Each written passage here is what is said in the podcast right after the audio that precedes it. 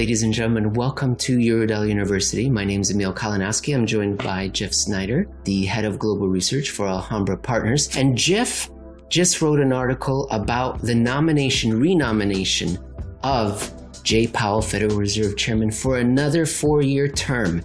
We know what the financial media think of it. We know what the US Congress thinks of it.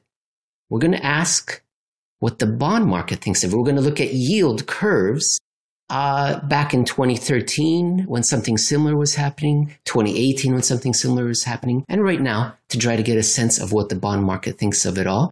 Jeff, uh, the the chairman was renominated, and uh, I wonder why. Why was he renominated? Why not Lael Brainard. It was something of a surprise, or maybe not necessarily. I mean, it wasn't certainly wasn't shocking, but it was something of a surprise because I think in the media, at least, there were all sorts of whispers and trial balloons floated about Lael Brainard and several other names potentially. And in some ways, it didn't seem like Jay Powell had really all that much of a realistic chance, especially given how he was nominated by President Trump. And as every administration comes in following a previous administration, there's always this tendency to want to undo everything the other guy did and do your and put your own stamp on everything that's being done. I mean, that's that's how Jay Powell got nominated in the first place, right? I mean, for as far as President Trump was concerned back in 2017, Jay Powell was sort of the outsider. At least that was his reputation. That wasn't the, the truth or reality. But Powell was something different, or at least different in appearance that Trump could point to for the public and say, well, I'm doing different things. I'm doing different things than the last guy did because that's sort of why I got elected in the first place. So you'd think that maybe Biden would, you know, I think that was probably the the main emphasis was that, you know, President Biden was going to do the same kind of thing, put his own person, whoever that might be, into the Federal Reserve chairmanship because that's just kind of what we do nowadays. Your blog post on the 22nd of November, 2021, hashtag continuity the least useful person. You tell us why you think, why you believe, with good reason, he was renominated. Quote, what truly matters politically isn't inflation or even economy. Instead, they're all terrified of the Fed's true weapon. I wonder what it is, which isn't a money printer. It isn't even money. Rather, it is entirely stocks, equities, share prices. What do you mean? Well, think back to 2017. One of the reasons why President Trump felt confident enough, economists that he was listening to felt confident enough to replace one term Janet Yellen was because of globally synchronized growth, the tremendous boom in stocks that had started from the, basically the day Trump was elected all the way through to the nomination process for Powell. So Trump realized he was on very solid ground that, hey, look, the economy seems to be doing really well. That's what everybody says and the stock market is at record highs and going up at a near vertical angle. So it's okay. Maybe I can take a little bit of a risk because things seem to be going in the right direction. Everything seems to be very well. Contrast that with, say, Ben Bernanke's sort of renomination, everybody hold their nose in 2009 when it was, you know, the guy had just come off the worst financial crisis since the Great Depression but it was in the early stages of the recovery. The stock market was just starting to come back up. Things were still very, you know, the recovery period was very nascent. It was unsure. It was uncertain. And so hashtag continuity in 2009, nobody really wanted to rock the boat. The last thing that anybody in President Obama's administration wanted to do was to upset what was a very delicate situation. So 2017, things seemed to be rock solid, at least politically therefore change from Yellen to Powell. 2009, for example, Ben Bernanke in the midst of crisis, better keep everything the same because we don't know what would happen if we don't. Now, you just mentioned stocks was the reason that was uh, the President Trump nominated someone new because that was a signal that everything was well. And I think some people may say that you're being rude, that he would be so uh, so shallow that you're being rude towards orange people. But it's not true. You're not just making this up, Jeff. On the council, the President's Council of Economic Advisors, that, that group, I forgot the exact name for that thing is, but they had two things for forever on their website. At the headline was, the economy is killing it right now because the unemployment rate is down and stocks are up. So you're not being unfair. That was the headline for the Trump administration. But the Obama administration, it seems like, or at least I don't know if it was the Obama administration, but it was just the sense of it, the same with Bernanke. Here, let me read a quote from August 24th, 2009. Reuters. There has been a considerable amount of speculation in the marketplace, both in the market and among observers of the Fed. And going into the fall, the president wanted to end that speculation. That who who said that? Austin Goolsbee, a member of the White House Council of Economic Advisors. Got it. I wish that's who I was referring to. He told that to Reuters television. And then later in the Reuters article, US stocks were slightly higher in the afternoon trading, buoyed, buoyed by news of Bernanke's nomination. Stocks, stocks, stocks. It's always stocks, right? And oh. Look, even in the public perception, we're told pretty much from the very beginning, we're all taught from first economics class on through and, and, the message reinforced in all the financial media that we're supposed to take our cues about our global economic situation from Wall Street, from the stock market. Well, we are supposed to take it from Wall Street. It's just that Wall Street, the Wall Street that actually matters isn't equities and the New York Stock Exchange and share prices. It's something else entirely. But the public believes that, hey, if the shares are up, then things must be doing well, which is interesting. Recalling our conversation last week with Russell Napier, when he said that, you know, when he correctly pointed out this situation is unique to the United States. In other places around the world, share prices don't react in the way they do here.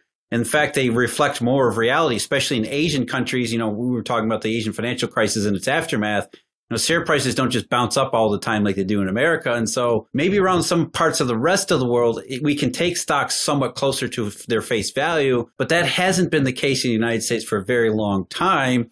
But you can see why political perception would prioritize the stock market signal because if politicians believe that the public believes everything is about stock prices, the last thing you want to do is rock the share price boat. If politicians want to manage expectations and provide a hopeful message, then of course they're going to point to the stock market, which generally is rising. But we've known for years, decades, generations now that the stock market, at least in the United States, doesn't ever predict recessions or anything like that. What does? The bond market when the yield curve inverts. So it's not Wall Street we need to look at. It's Wall Street and Lombard Street and West Bay Road in the Cayman Islands where bond market activity is taking place. That's where we're going to turn to next, ladies and gentlemen. You know, Jeff and I are just a couple of old cranks. Who cares what we think? Big deal. Jay Powell, we don't like his renomination. What about the largest bond, largest market on planet Earth? What does this collective co- complex system think of his nomination? Let's go to the yield curve and find out. We're going to be looking at a new article now. Sorry, Jay, curves, hashtag continuity is not a good thing. November 23rd, 2021. And we're going to be looking at a US Treasury yield curve. The emphasis is on the 2013 yield curve as of November 20th. I need glasses. What was happening at that time? If the market was saying that you know stocks were right about the uh, the, the bond market was agreeing with the stock market or the general perception about inflation, growth expectations, and things like that, we would have seen the yield curve continue its rise and steepening from earlier in the year, not pausing around mid March and continue upward so that it would at least have resembled the 2013 yield curve as a start. And then we would expect it to continue because, as we know, as steep as the 2013 yield curve got, it was not representative of actual recovery and growth and inflation expectations because those things didn't happen. So even 2013's relatively far steeper curve was still minimal in its perception of growth and expect and inflation expectation. In fact, when we map out these yield curves and put them together with historical examples, the current curve as of today is more like the yield curve had been in August of 2019 than anything of 2013 or better.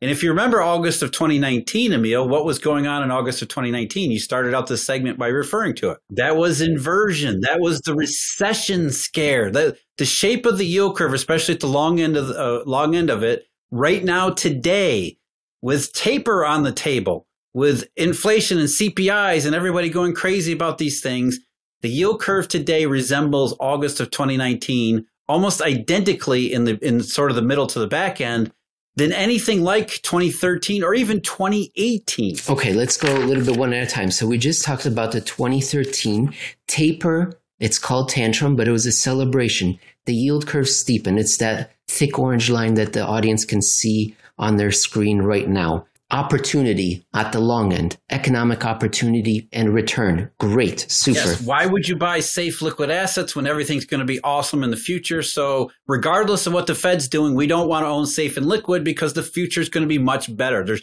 nominal opportunities in the real economy. We don't want to own treasuries or GSE debt or something like that. We want something more risky. That's the steepening of the yield curve at the long end. That's Irving Fisher's growth and inflation expectations embedded in, in the yields. And that's what the curve should change toward if the economy is moving in the right direction. But not just stopping where it was in 2013, but going further and further, steeper, steeper, rising nominal rate. Now let's let's move forward. That was the that was a celebration, economic hope. We're out of this shock, these two shocks that we were in. Unfortunately, we ran into Eurodollar number three, the reserve currency crisis out of in foreign exchange reserves crisis in China, emerging market currencies, the US dollar rising, oil plunging. So we had a we had a reset. We were set back. Then in 2018, 2017, 2016, we had something globally synchronized growth. Our next, our last big reflation, our hope relatively big.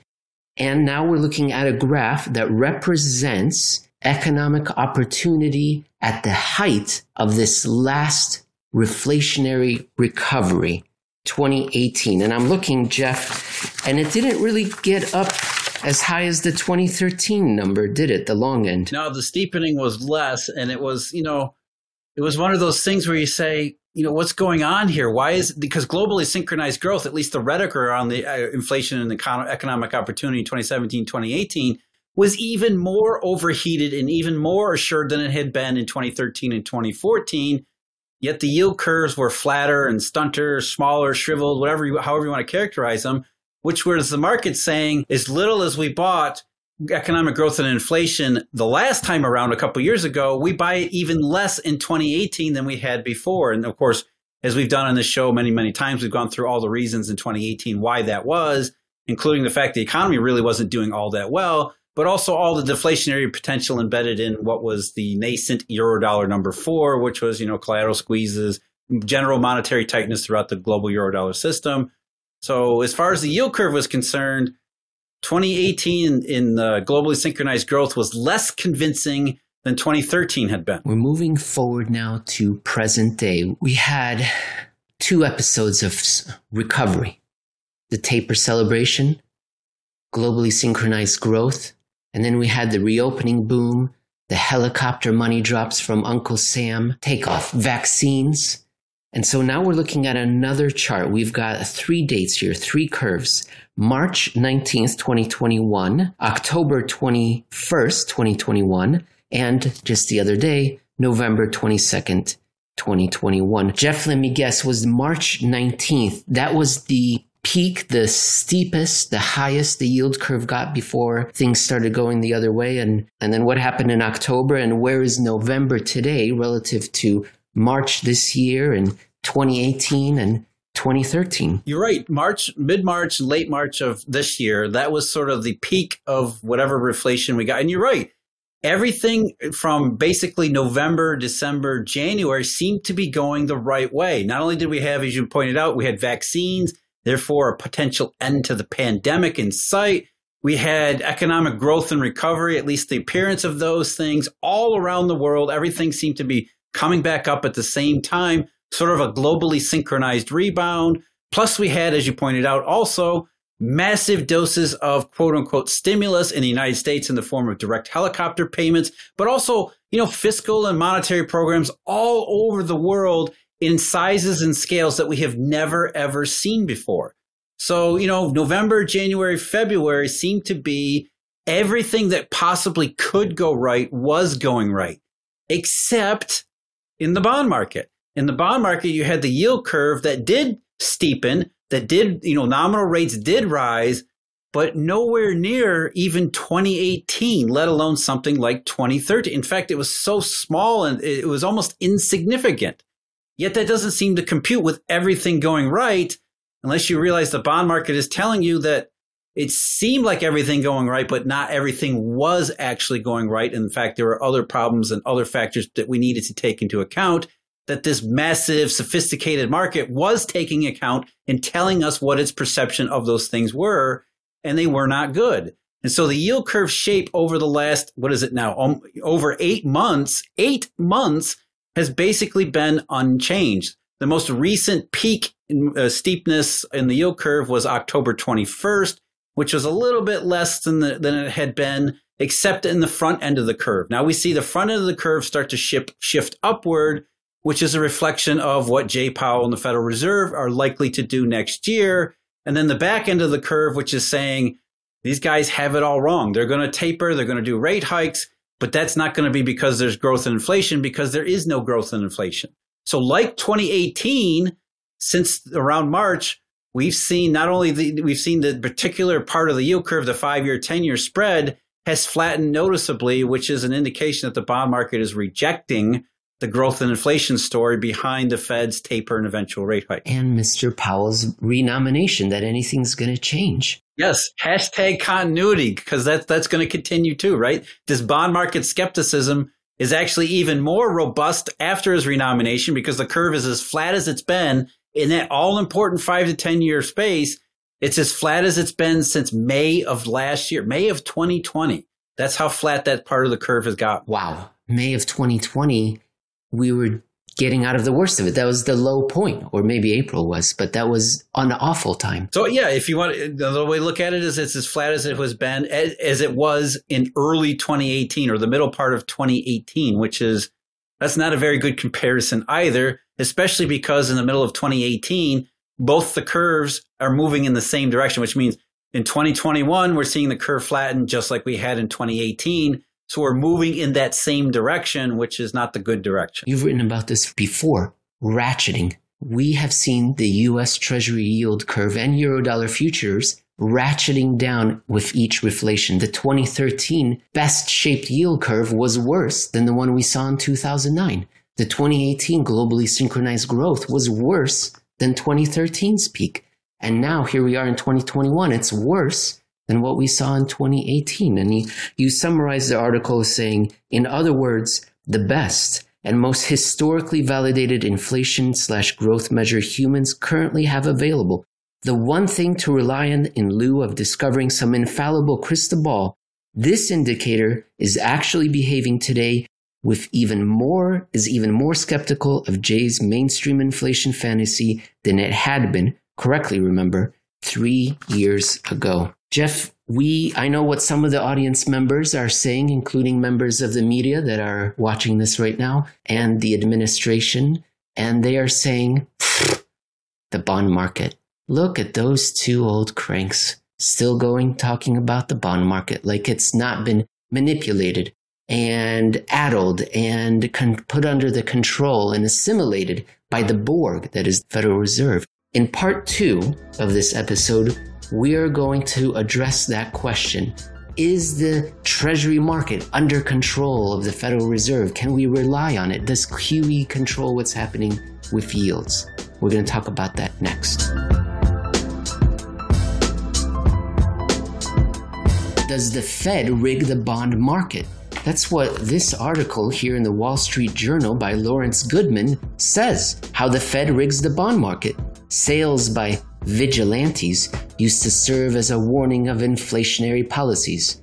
That signal has been muted. My name is Emil Kalinowski. This is Eurodollar University. We're joined, I'm joined, we're all joined by Jeff Snyder, the head of global research for Alhambra Partners. Jeff, I believe this article was inspired by your appearance with our friend Erik Townsend. He's so kind to mention me. You know, you guys do a whole show, and at the very end, he says, like, you guys are doing a good job. And Emil's on the show. That was very kind of him. It was the best, that podcast, ladies and gentlemen, if you haven't heard it, that was the best blood sport podcast battle I've seen since Jean Claude Van Damme went to South Korea and battled that South Korean guy. Remember that in Bloodsport 1989? Jeff, tell us what happened. And because there was one moment where Eric said, the bond market. Can you rely on it? Yeah, and I think that's really what most people say, or at least they're, they're conditioned to say, is that when you say bond yields are low, therefore growth and inflation expectations just aren't there, they immediately scoff and say, well, no, bond yields are low because the Fed is buying bonds and the Fed controls interest rates and the mechanism for controlling interest rates is QE. So how can you possibly say the bond market doesn't doesn't see growth and inflation because the bond market is nothing more than the plaything of, of Jay Powell and the FOMC. So forget this bond market crap. The Fed has got rates rates low, and so we're going to look at we're going to dismiss that signal because it's so inconvenient to our thesis, and we've been crying about inflation for year after year after year. And it never happens. So you know how how dare you bond market disagree? You must be the fed's plaything otherwise our idea is just crap. You know the bond market i understand where people are coming from i'm going to explain why that is. You you explain as well that it makes sense. But how come we never hear about eurodollar futures or the us dollar the two other markets that are the biggest in the world a complex system of humans providing independent multiple independent opinions about the direction of the global economy the US dollar, Eurodollar futures corroborate what US Treasury markets are saying. And we never hear about how that's being manipulated. Spreads. Exactly. You know, and this is a point you raise all the time, Emil, and I'm glad you do it because it's just so it's it's before we even start about the, you know, QE and bond yields, it's not just bond. Yields. That's why when we talk about the bond market, we use quotation marks because the bond market isn't just US treasuries. It's everything. There's all sorts of very sophisticated, very deep and liquid markets that are incorporated into this fixed income structure, this monetary structure globally. That it's not just treasuries. It's all sorts of things. As you just mentioned, Eurodollar futures is one, which is very much corroborated. As you point out all the time, I don't see any Eurodollar futures positions on the Fed's balance sheet anywhere. Interest rate swap spreads, interest rate swaps, those prices, you know, the Fed's not in that market either. The US dollar's exchange value, a very simple one, which is a measure of monetary tightness, which would be go, which would go along with the message being sent by low interest rates if they're not being controlled by the Fed's QE, yeah. which is, you know, the Fed isn't buying all of these other things, as well as, you know, as we, we see in data of like TIC or the People's Bank of China's balance sheet. Are the, is the Fed and the People's Bank of China balance sheet uh, uh, clandestinely conspiring to rig treasury markets or, you know, the influence of US dollar markets so that, that we're not generating a genuine signal in these places?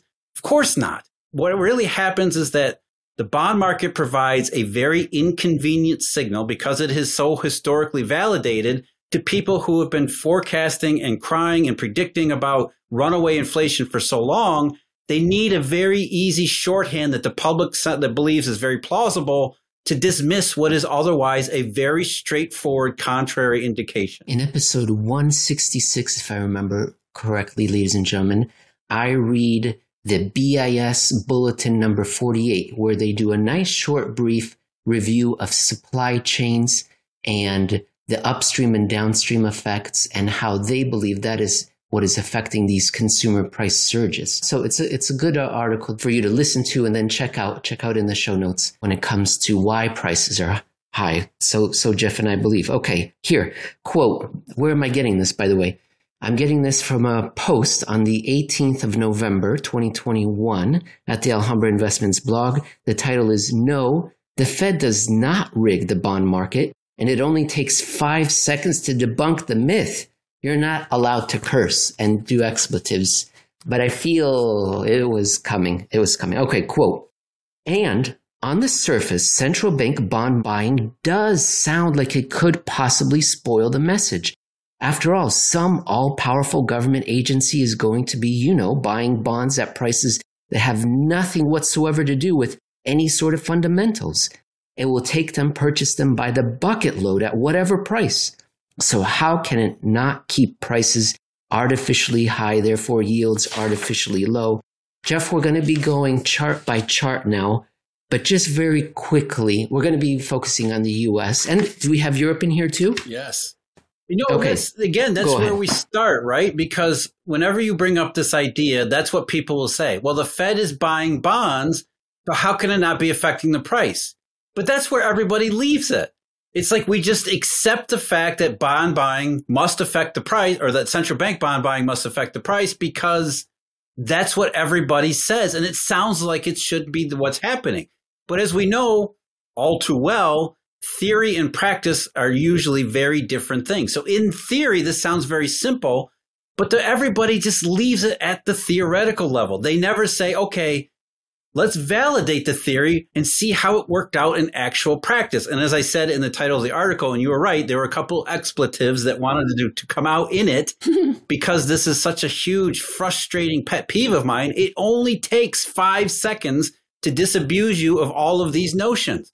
The central bank does buy bonds, but it also does not have any effect. And we can show this to you in absolute crystal clear visual representation, as well as any number of scholarship and literature pieces you want to look up written by these central bankers themselves. But again, you just, just look at a chart, look at a chart and you'll know that in theory, it sounds great, but in practice, it's something else entirely. In fact, it's exactly the opposite. How about this? We can say, yes, government actions do affect bond prices. Yes, they make them higher. But how much? Is it the whole thing? Is it the whole kit and caboodle?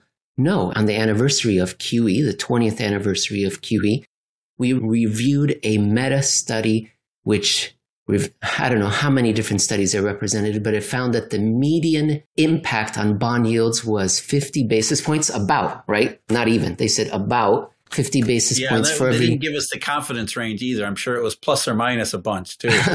for every 10% of GDP, you get 50 basis points maybe. Uh, so, you know, a little bit, but it's even if we take that at face value, Emil, right? Starting where we are now, so let's add 50 basis points to the US 10-year treasury. What does that get us? Barely 2%.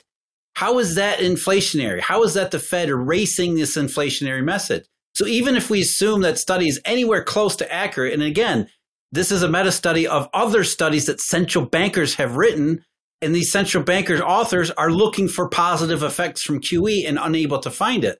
So even if we say, yes, okay, central banks lower long-term yields by 50 basis points, it still doesn't change the situation one iota. It still says that interest rates are incredibly historically low.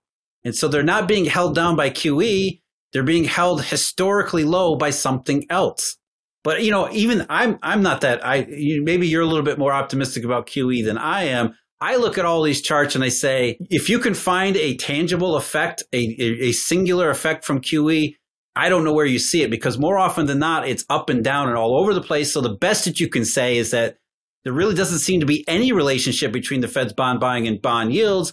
But moreover, whenever these things stop, bond prices tend to go up because the situation calls for higher values and higher use and utility of safe and liquid instruments. So, in my mind, during the bond buying programs, there's not, not much of a straightforward effect at all. And then when there's not bond buying, bond prices tend to be up higher than not. So, at the very least, not much effect, and more likely, it's kind of the opposite. Ladies and gentlemen, rewind 30 seconds, re listen to what Jeff just said, and now we are going to put into pictures what he was saying. And we're going to start in 2008 through 2011.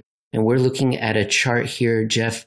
What do we see? We see US Treasury securities held by the Federal Reserve, and we see the US 10 year yield and the 30 year yield.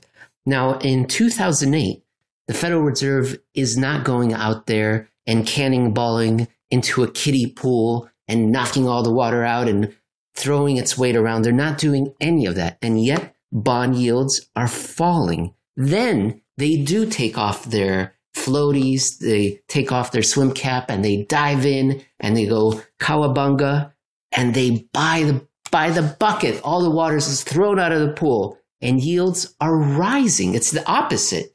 It's Rising, totally the yes. opposite. How are bond prices going down with the Federal Reserve buying bonds, right? That's the, that's not what the theory says. The theory says the Fed controls interest rates. And here we have a, a prime example during the very first QE where the market behaves, as you pointed out, opposite of what it's supposed to. So not a, not a good start here. Okay, we're moving forward. We're entering into 2010. The Federal Reserve is not buying anymore. Okay. They're stable. Bond prices are, what are they doing? They're rising. Federal Reserve is not buying anything. Bond prices are accelerating upwards. Okay. Then the Federal Reserve says we've got to start saving the system, QE2. We're going to start buying by the bucketful. Before you get into that, let's let's talk about that. Why what why did the Fed get into QE2 and what did the bond yields after QE1 actually tell us? So bond yields that were sinking, actually, they were collapsing after the end of QE1 were a deflationary signal. Undisturbed by the fact that the Fed had just bought all of those bonds. It amounted to hundreds of billions of US treasuries into SOMA portfolio. That's not what caused bonds to rise after QE1 was over. It was the fact that in early 2010, we had all of these alarming liquidity signals all over the world when we had just experienced the great global financial crisis and we're told that this liquidity tsunami by the Fed and other central banks had fixed it. And so we had all of these bad signs, especially in repo and collateral in early 2010 that were deflationary, lack of growth, lack of opportunity, high demand for safe and liquid. That's what drives interest rates, not the Fed's bond buying. And here we have a very perfect example in QE1 right off the bat in the United States experience of it, which shows the Fed doesn't barely ha- doesn't have any influence on bond yields. What does is reality, the real monetary system, real economic potential. And it was that low, what was causing bond yields to sink in early 2010, the deflationary outgrowth of late 2009, that actually convinced the Fed in the summer of 2010 they needed to do QE again. We're moving forward, 2011, and now the Fed has stepped in again. So they're buying like maniacs. What should bond prices be doing when the biggest whale out there, Big Mama, the US version, is in there buying everything? Well, bond prices should be surging upward, but they didn't. They went the other way. Bond prices started falling. Again, you couldn't the give them away. Time in a row. Exactly. The the Fed starts buying bonds and, and the market starts selling them, which is not how it's supposed to go. It's the exact opposite.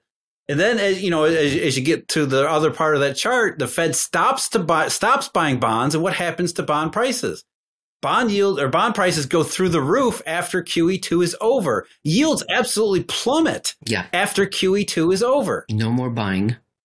Prices surge. That huge buying gravity absent, and yet we're seeing as if there was some other force, some other planetary body had a greater gravitational pull. Well, let's let's explain what's going on here. I mean, yes. we've got two very good examples, and they'll continue and get through them. But what is really going on here? If you think bond buying and the central bank means everything, you are utterly confused. This makes no sense to you, which is why, as we talked about in the beginning, people always leave it at the theory and never go back and check and, and, and see if the theory is valid because this doesn't make any sense. The bond market is behaving exactly the opposite the way it should act. But when you realize that the central bank and its bond buying doesn't really matter, and that Irving Fisher was right over a century ago that long term bond yields are nothing more than growth and inflation expectations, it actually makes perfect sense. Bond yields started to rise in the early parts of each of these QE programs because the market was saying, maybe it'll work. Maybe this time the Fed has hit upon the magic number and this will work. And so growth and inflation expectations rise because the market seems to think, well, maybe QE QE1 didn't work, but maybe QE2 will. And so that will lead to better growth and inflation expectations.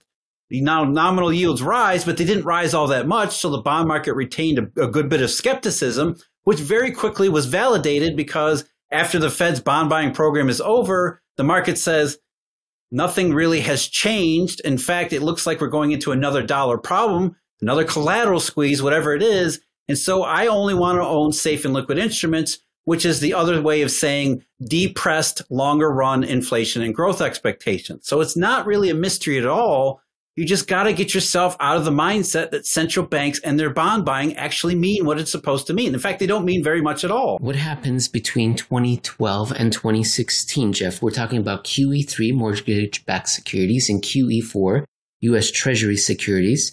And I see, Jeff, tell me if I've got it right, that heading into 2013, we had yields falling, so bond prices rising, even though the activity by the Fed was minimal to nothing. And yeah, there then, was Operation Twist, but that I mean, who cares about Operation Twist? Not even the Fed cared. And then we see a surge in buying by the Federal Reserve, a surge, a huge increase.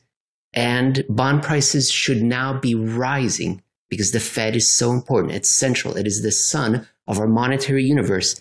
Instead, we see the opposite, and then we start into the the the euro, the fourth euro, the third euro dollar. But did I get that right before we talk about euro dollar number three? Yeah. Once again, you see yields gently rise as the Fed is buying bonds, which is supposed to bring yields down, and then the taper celebration in May of 2013, when yields actually moved much higher, which we just explained was the market saying, you know what, this tapering stuff, maybe there's a reason behind it. Maybe growth and inflation expectations are rising and so now the yield curve shape, the nominal yields rose in tandem with why Ben Bernanke at that time was tapering his bond purchases. But interestingly enough, the very moment or, or only a couple weeks after the Fed actually began to taper, which was December of 2013, so the Fed is buying fewer bonds. They're still buying bonds, but they're buying bonds at a much low, at a reduced pace. All of a sudden, bond prices start to go up again. So the Fed buying fewer bonds bond prices going up, yields falling. So that's the opposite.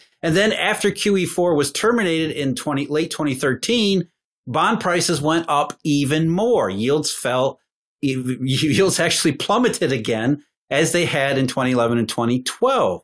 So again, at best, there's mixed results when in reality, when you put it all together, the bond market doesn't behave at all in the way it's supposed to. In fact, it behaves more likely its opposite or the it, it, contradicting the theory in practice. And the bond market was reacting to emerging markets experiencing their version of the European sovereign debt crisis and their version of the mortgage backed security, quote unquote, contained 2008 crisis that the United States did. That was then happening in 2014 and 16. So that's why bond prices were rising, yields were falling.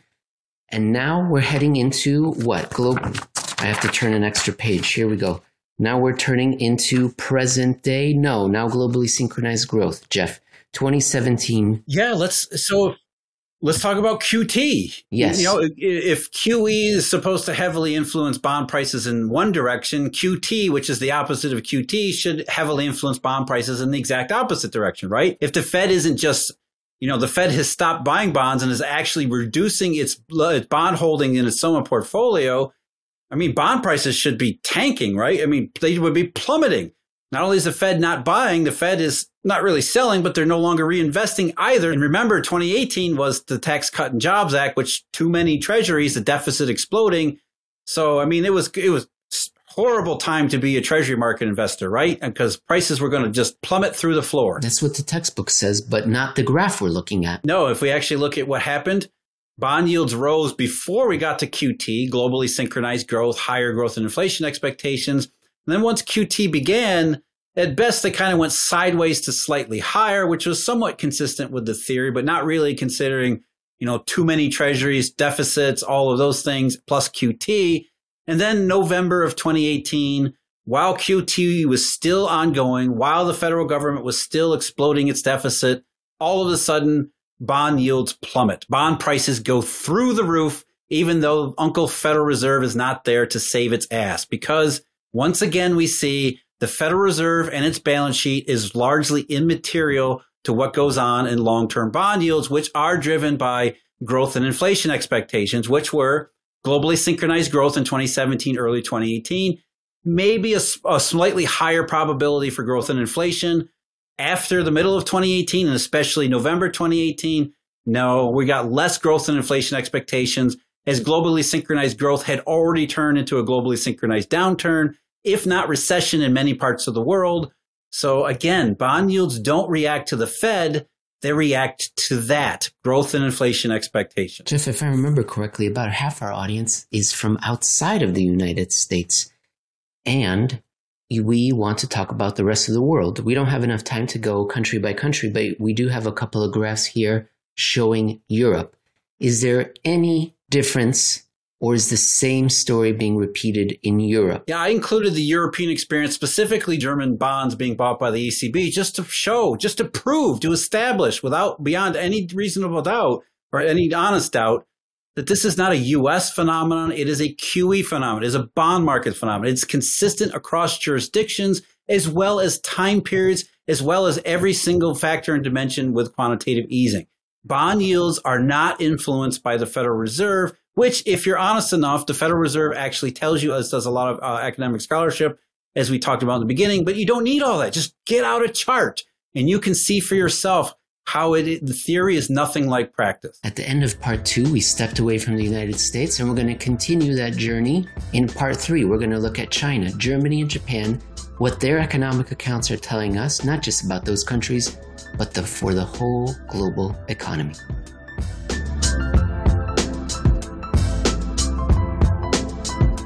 Welcome back to Eurodollar University. We're going to talk about the economic recovery and why I, Emil Kalinowski, and Jeff Snyder, of the head of global research for Alhambra Partners, we're not putting a lot of money on this recovery being sustainable and accelerating further. And you may be wondering, well, why is that? Well, because we've seen this story before, this pattern. We've seen it three times already. And just like all other patterns, there are these mileposts, these markers that we can observe that have occurred in previous iterations of this reflation that we're seeing again. We've talked about them before. We talked about something called the landmine. We've talked about something called collateral day. And today we're going to talk about growth scare. Jeff, we've seen growth scares before. What is a growth scare? Can you define it for Eurodollar University students? Well, in the last decade or so, as you pointed out, these repeating cycles, what ends up happening is we have a downturn, deflationary pressures that build up, and then we get to the bottom, we start to it looks like recover. And every time we start to recover, it's really nothing more than reflation, which is basically just the absence of further contraction, which is mistaken as full blown recovery because it is merely presumed in all of the mainstream economics that if you're not in recession, you're in recovery. And there's nothing in between except the fact that we keep repeating these processes and establishing empirical evidence how there is varying degrees of recovery, such that some recoveries aren't actually recoveries. They're really nothing more than reflation. So if we start out in this contraction, we get into a reflation that isn't a recovery, what ends up happening is because it's not really a full recovery, because it's weak, because there's lack of momentum, because there's still deflationary pressures in the monetary system that haven't been ironed out, then the reflation starts to die out. The forward momentum that what looks like a recovery starts to look a lot less like a recovery and it starts to look like maybe it's exhausting itself and then potentially rolling over. That's the growth scare. When the reflation, which is supposed to be recovery, stops looking like a recovery and starts looking like a reflation and be- brings up the potential of another downward swing in the cycle. That's what we're supposed to be scared about, which is the fact that we're we're nowhere near recovery and we're already seeing signs of material significant weakness, not just in one place or another, but in broad fashion all around the world in a lot of different ways. Bingo, all around the world. And we're going to focus on the second, third, and fourth largest economies. We're going to look at China, Japan, and Germany, look at a few of their economic accounts to see if there's a growth scare that's taking place there. And the audience can join us by reading along at the Alhambra Investments blog on the 24th of November. You posted a, a piece that's titled The Growth Scare Keeps Growing Out of the Macro Money illusion, money illusion. I just read one of your pieces on Macropiece Theater. It was episode 162. It was an article that you posted on the 11th of November at Alhambra Investments, and it was called The Wage and Economy Illusion. For those members of the audience, those bad, bad members who haven't listened to that episode, who have a life and things to do, very disappointing. For those people that haven't listened to that episode, can you tell us what is the money illusion? Well, the money illusion is specifically, you know, historically speaking, when Irving Fisher first brought it up in, I believe it was late 1920s, what he was talking about is how uh, workers perceive their pay. For example, if you get a 5% nominal pay raise, you're going to be happy about that even if inflation's running 7% compared to a situation where you might not get a pay raise but inflation is negative or we have outright deflation, it's 2%. We perceive the nominal growth in our paycheck and therefore believe and, and uh, correlate that with better economic fortune, better personal fortune and circumstances because we see our paycheck has gone up. But we don't realize we're actually being further behind in that situation. We're being left further behind, but because of this nominal money illusion. We see our pay go up and then we worry about how we're being left behind and we usually point the fingers at somebody else. There's something similar that happens in some of these economic accounts that aren't adjusted for inflation.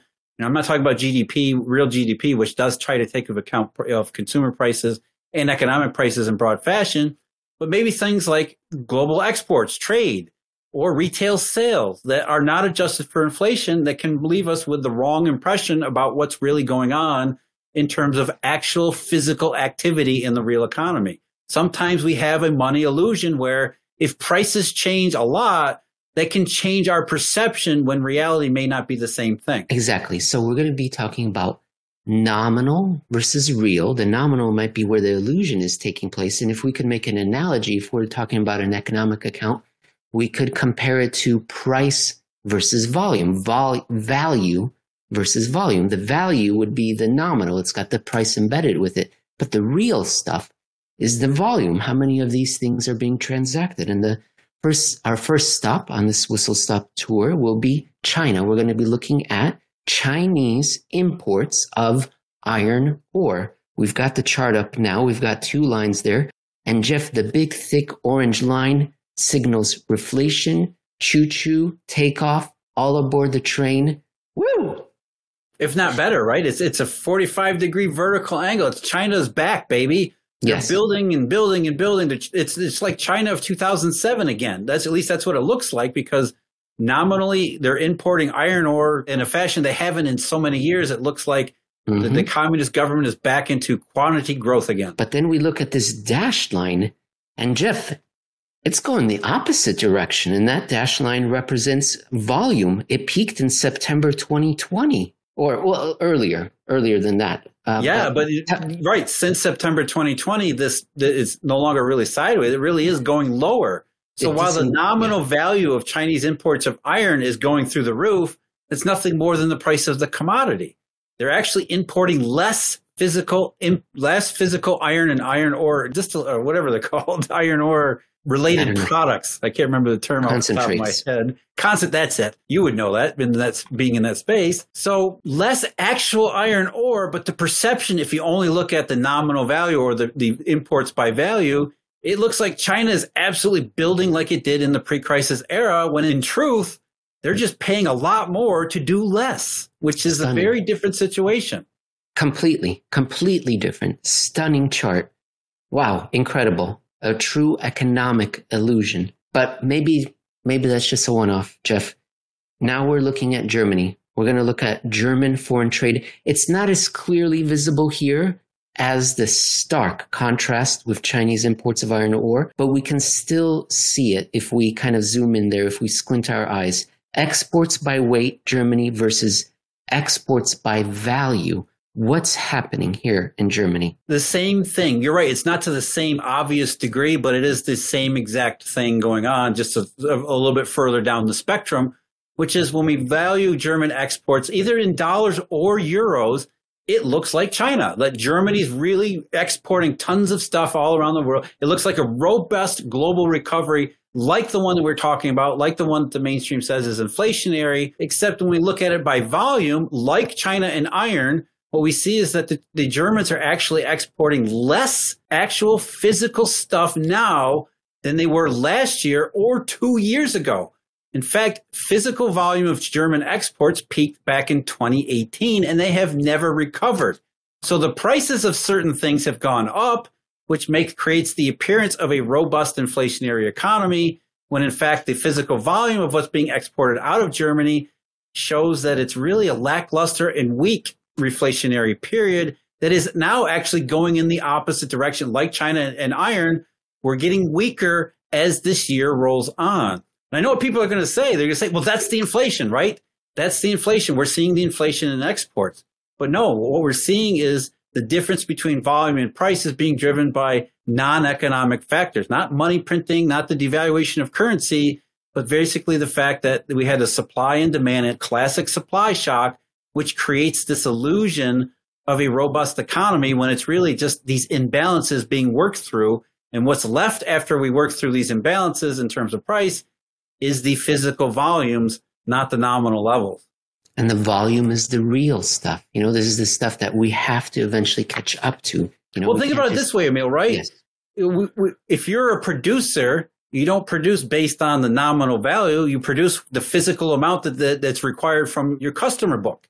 So while in, a, in an actual inflationary environment, you might say, well, the nominal orders that are coming my way, those are going to continue you're still producing at the physical rate, not the nominal rate. And if you don't believe in the nominal prices, you realize that it's nothing more than a supply shock. You're not going to overproduce based on a low physical volume growth. You're going to look at the physical reality and say, this isn't really good. I'm happy I'm getting higher prices, but this doesn't look very good. I'm certainly not going to hire a ton of workers because I don't have any work for them to do. We're doing less today than we were several years ago. I might be making a little bit more wow. money on the price side, but I sure as wow. hell I'm not going to be burdening myself for the future because it, it doesn't look like the nominal view at all. Are you going to be going and hiring more workers? Are you going to be increasing wages? If you're that producer, you, you're producing fewer widgets, you're not going to go and expand even if the prices are higher, thinking, well, thank God the prices are higher. Miracle, finally something's broken my way. But you're not in the mindset of, well, oh, definitely got to expand. You're not going to see an inflationary wage spiral from this. Okay, another one. Let's go to Japan. And this one is pretty important, just like that Chinese iron ore imports. This one is very important. It's Japanese trade.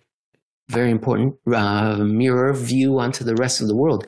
And this one, like the Chinese boom in imports of iron ore, we are seeing exports of Japanese products that not only recovered from the plague, but surpassed or is about to. It reached that 2018 downturn. We've talked about it so many times, Jeff, that the downturn began in 2018 and that we're in so many different accounts. We're so far off the 2018 high, let alone where we are trying to get back to where we were before the pandemic. But here, this important account, nominal Japanese exports, we're right about to break through that high point in 2018. Great, great news.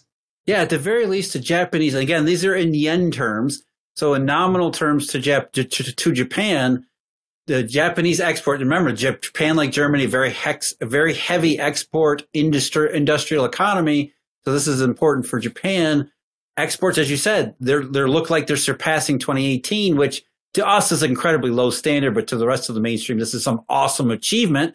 Hey, at least they've recovered from 2018 as well as 2020 when nobody else seems to be able to do that. Mm-hmm. Here we go. Japan is at least in a very good situation because they've put forward, you know, they put the economy forward. The global economy has become so strong, whatever, robust that it has allowed Japan to pull itself out of its full 2018 downturn to the point where exports are now rising relative to their previous peak.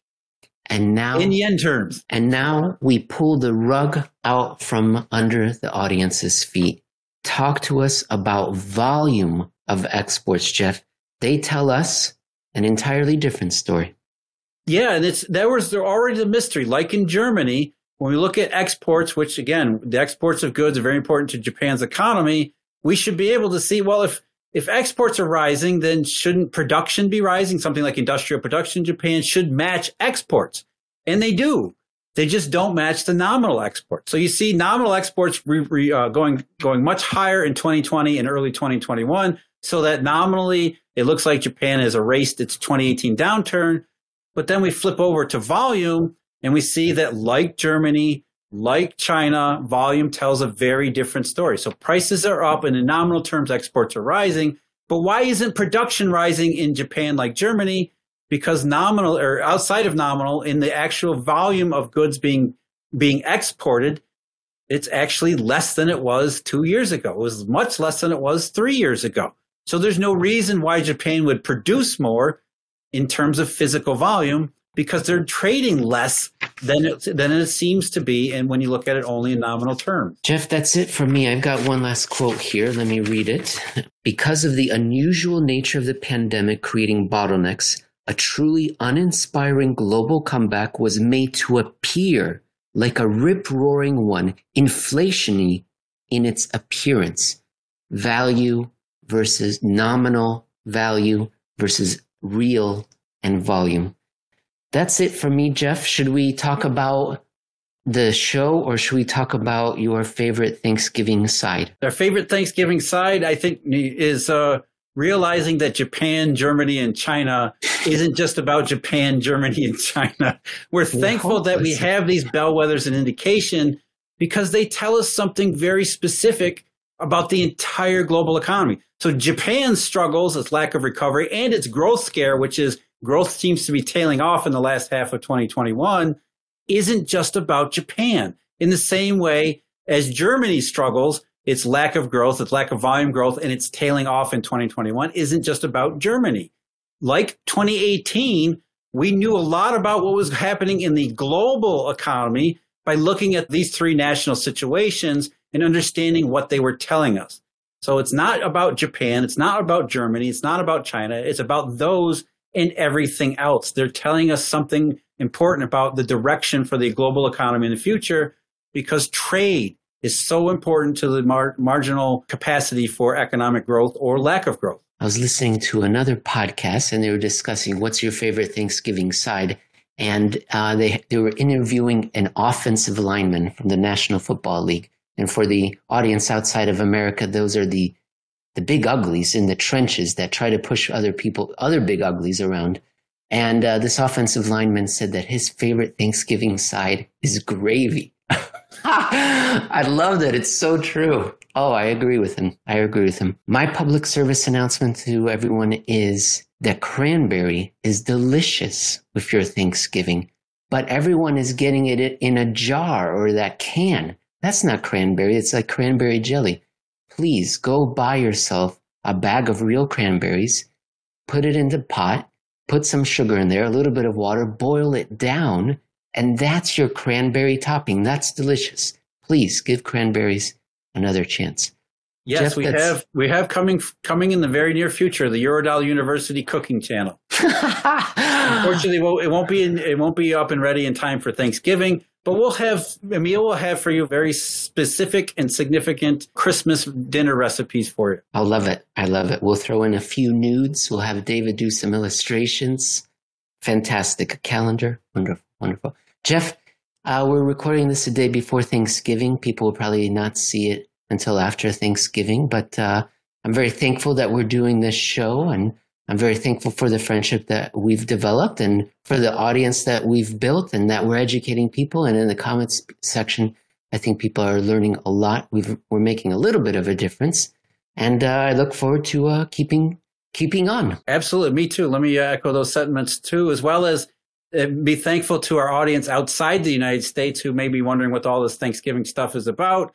We're thankful for them as well. And as I am for you, Emil. So you take care. You have yourself a great Thanksgiving. Do they have Thanksgiving in the Cayman Islands? I can't imagine they do. It's wonderful, Jeff. We have two Thanksgivings. There are so many Canadians here that we have the Canadian oh, Thanksgiving. Both. Okay. Yeah, people had no I, I didn't know. I ignored Canada until I moved here because there are so many Canadians. It's uh I admit it. I'm sorry, Canada. I did. But I ignored Canada. I didn't know anything about another Thanksgiving. And then one day somebody said, well, it's Thanksgiving. And it was October. And I said, what, what's going on? So yes, there's a Thanksgiving for Canada and a Thanksgiving for America. And uh, that's wonderful. The British, they don't have a Thanksgiving, and the Cayman Islands are a British overseas territory and all that. But if they do, that would be wonderful. Then we could have three days of gravy a year. Oh, please let it come true. And cranberries. Mm. Real cranberry.